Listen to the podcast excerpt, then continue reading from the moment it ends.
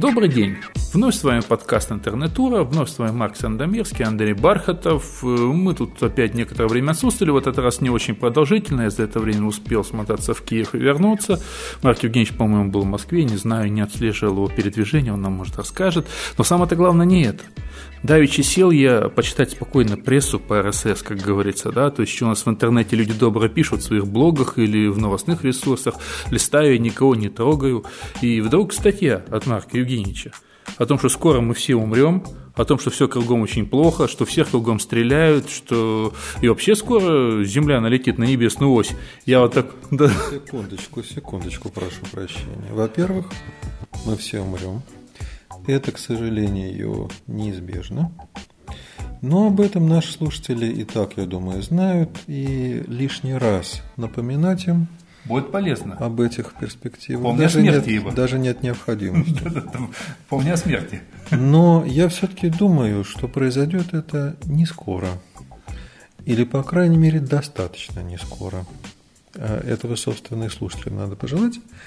А вот то, что скоро может происходить, и э, не так фатально, но тоже в достаточной степени неприятно, нужно сказать, это то, что в обозримом будущем все больше людей вокруг вас, уважаемые слушатели, будут проявлять разного рода явно неадекватные поведения, поскольку можно ожидать в ближайшее время массового обострения и еще более широкого распространения душевных речь психических расстройств.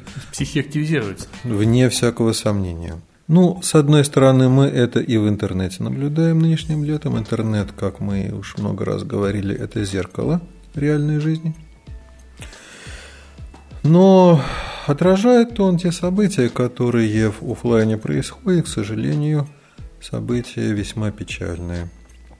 Я думаю, надо начать с той трагедии, которая весь Рунет облетела, и многие это обсуждали.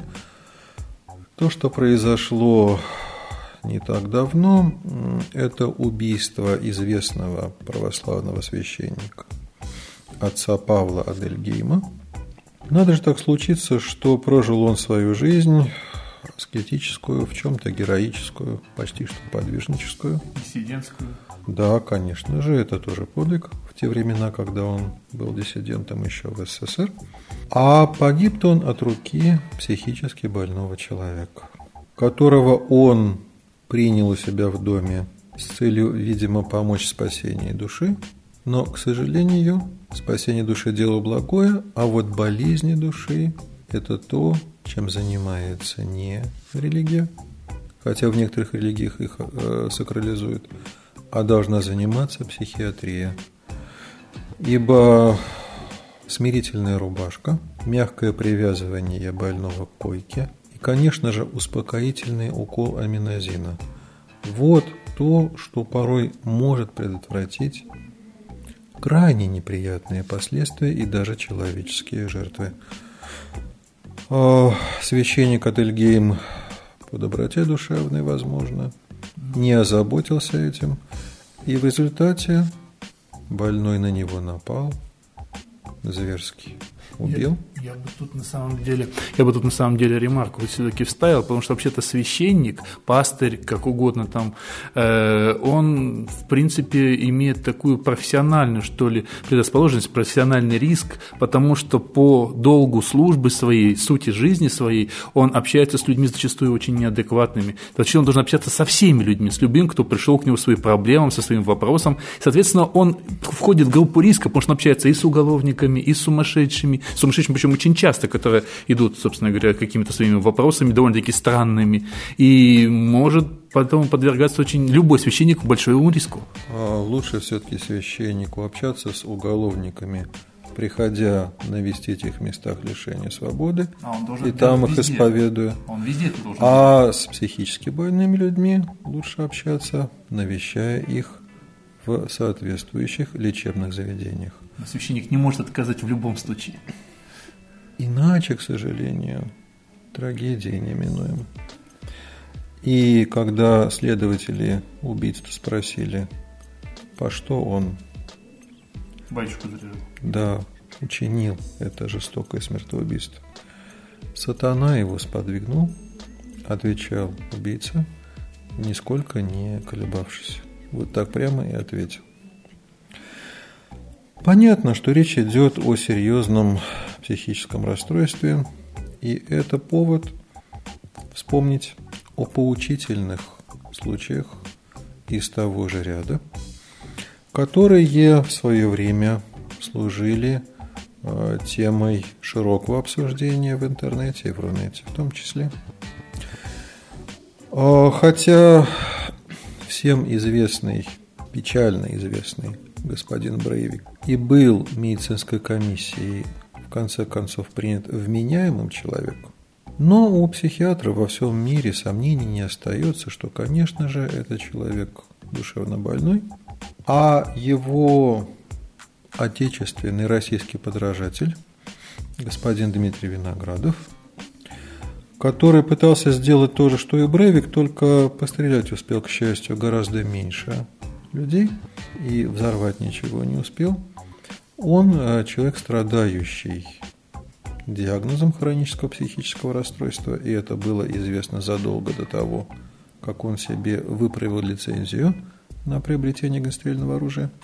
Вспоминаем мы об этом потому, что именно сейчас, вот этим жарким московским летом, идет в столице суд над господином Виноградовым. А в то же самое время в далекой от нас Америке начался в августе месяце, опять же, военный трибунал над психиатром. Правильнее сказать, бывшим психиатром, американским военным психиатром по фамилии Хасан, который тоже бывает э, и с психиатрами такое. Может быть, даже, я признаюсь, чаще, чем с другими категориями населения. Опять же, профессиональный риск. Тронулся рассудком и, будучи майором американской армии, решил объявить джихад в знак солидарности со своими единоверцами в Афганистане. И начать джихад решил прямо по месту несения службы, взял свою автоматическую винтовочку и стал стрелять всех, кому ему под руку мог попасться. А полтора десятка убил, больше сорока ранил. И сейчас, пока трибунал идет, хотя он и не отпирается, а с гордостью говорит о том, что он миссию свою исполнил, повод задуматься, опять же, о том, насколько некоторые люди могут быть опасны для окружающих или, в крайнем случае, для самих себя. И в этой эпидемии психических расстройств странным и не совсем душевно здоровым нынешним летом разразившейся, еще один случай примечательный, опять же в Рунете, достаточно известный. Дело это было в Приморье совсем недавно. А, жил да был мужчина так лет 40 с лишним, страдавший обычным заболеванием не головного мозга, а дыхательной системы, туберкулезом. Но поскольку на российскую медицину нынче надежды нет, обратился он к целительницам народным. К одной целительнице ходил, и она его энергией космической пользовала. Не помогло, хоть обещала вылечить. К другой обратился, призывала на помощь силы потусторонние, астральные, эфирные, но опять же на туберкулезную палочку никакого воздействия это не возымело. Осерчал тогда пациент и под горячую руку убил обеих целительницей, абы неповадно было, во-первых, а во-вторых, чтобы они не навредили другим таким же несчастным страждущим. Он буквально заставил их, как говорится, исполнить клятву Гиппократа, не навреди, да? Так ведь народные целители, в отличие от э, обычных медиков, клятвы Гиппократа не приносят. И ответственности перед Гиппократом не несут. Я когда об этом вспоминаю, каждый день, когда я иду на работу, прохожу мимо медицинского центра с вывеской, которая неоднозначно напоминает, что здесь, мол, работают родственники Гиппократа. Понятно, что сам товарищ Гиппократ засвидетельствовать этого не может. Очень модно стало у нас нынче обращаться к известным историческим именам. Но мало того, все эти печальные случаи, а это только верхушка айсберга, вы понимаете, действительно можно наблюдать такую волну обострения разных душевных расстройств. Происходили они за пределами интернета, а в интернете всего лишь привлекли внимание и стали понятно почему а, предметом массового обсуждения – весьма бурно. Ну, Виноградов-то напрямую к интернету привез, потому что начинал он всю свою деятельность именно в интернете, где предлагал там свой манифест, там, толкал какие-то идеи. То что потом он пошел стрелять-то. А, так и Брейвик тоже. Его текст на полторы аж тысячи страниц, я помню, свое время скачал, пока адрес тот не заблокировали. Несколько страниц даже прочитал, больше не стал. Для определенности с диагнозом этого оказалось достаточно. Хорошо, если бы господин Виноградов, да и господин Брейвик и ограничились деятельностью в интернете. Я думаю, наши читатели согласятся с тем, что среди распространяемых в сети информационных материалов и авторов, и распространителей, у которых очевидные проблемы с психикой, которые прям-таки бросаются в даже непрофессионалам, вот таких вот деятелей в интернете предостаточно. Занимаясь такой виртуальной активностью – они, по крайней мере, себя занимают делом и временно успокаиваются. Так оно и ладно. Лишь бы они никому в э, реальной жизни не навредили. Но, к сожалению, бывают случаи и весьма печальные, где уже интернет на самом деле виноват. Интернет становится и причиной а, психического расстройства, и можно даже сказать инструментом преступления – когда человека буквально доводят до смерти через интернет. А, конечно, я имею в виду троллинг его крайней, особо изощренной и жестокой форме. А, и в Англии, и в Бельгии нынче интернет-пользователи обсуждают печальную тему а, самоубийства девочки-подростка Ханна Смит звали ее. В один печальный день старшая сестра Ханны вынула ее бездыханное тело из петли, а разбирательство, почему девочка с собой такое учинила, вскрыло следующую неприглядную историю. Как и все подростки, девочки особенно, была а, она не очень довольна своей внешностью – беспокоили некоторые кожные проблемки и дефекты. И решила она посоветоваться с анонимными доброжелателями в интернете. А у Фейсбука, если не ошибаюсь.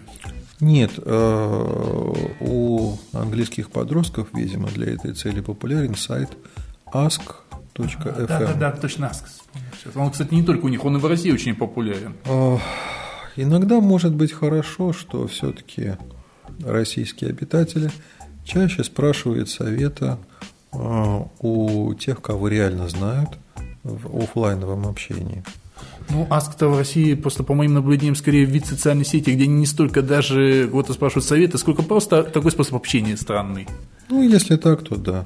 Так вот, девочка несчастная задала там вопрос, как ей улучшить кожу, избавиться от проблем. А в результате на нее полился поток э, сообщений в Твиттере. Хочешь избавиться, сдохни, заболей раком, умри, убей себя об стену. И э, прочий лексикон, думаю, хорошо известный каждому застарелому пользователю интернета. И несчастную девочку, которая, ну, конечно же, видимо, была закомплексованной, имелись какие-то еще проблемы психологические, довело реально до самоубийства. Показательно то, что когда полиция вычислила этого тролля, оказался им в Бельгии живущий подросток 16 а, лет от роду.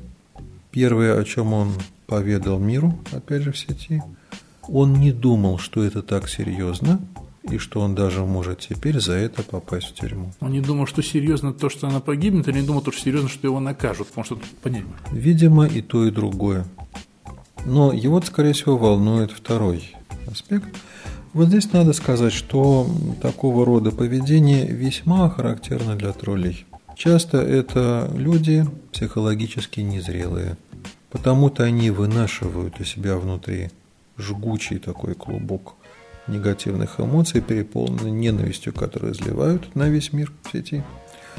А как только сталкиваются они с тем, что надо реально нести за свои дела ответственность, за базар надо отвечать, если с фильтрацией его были какие-то э, косяки, говоря по-русски, вот, э, то оказывается, что ведут себя как маленькие напуганные дети.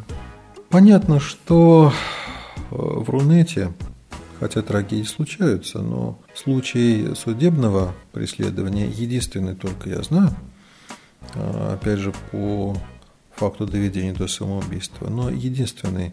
А ситуаций печальных, увы, немало. И вспоминая бельгийского подростка, конечно же, в 16 лет подросток, который не оценивает реально, здраво последствия своих действий, не дает себе отчет в том, что придется ответить, конечно же, имеет достаточно явные психические проблемы.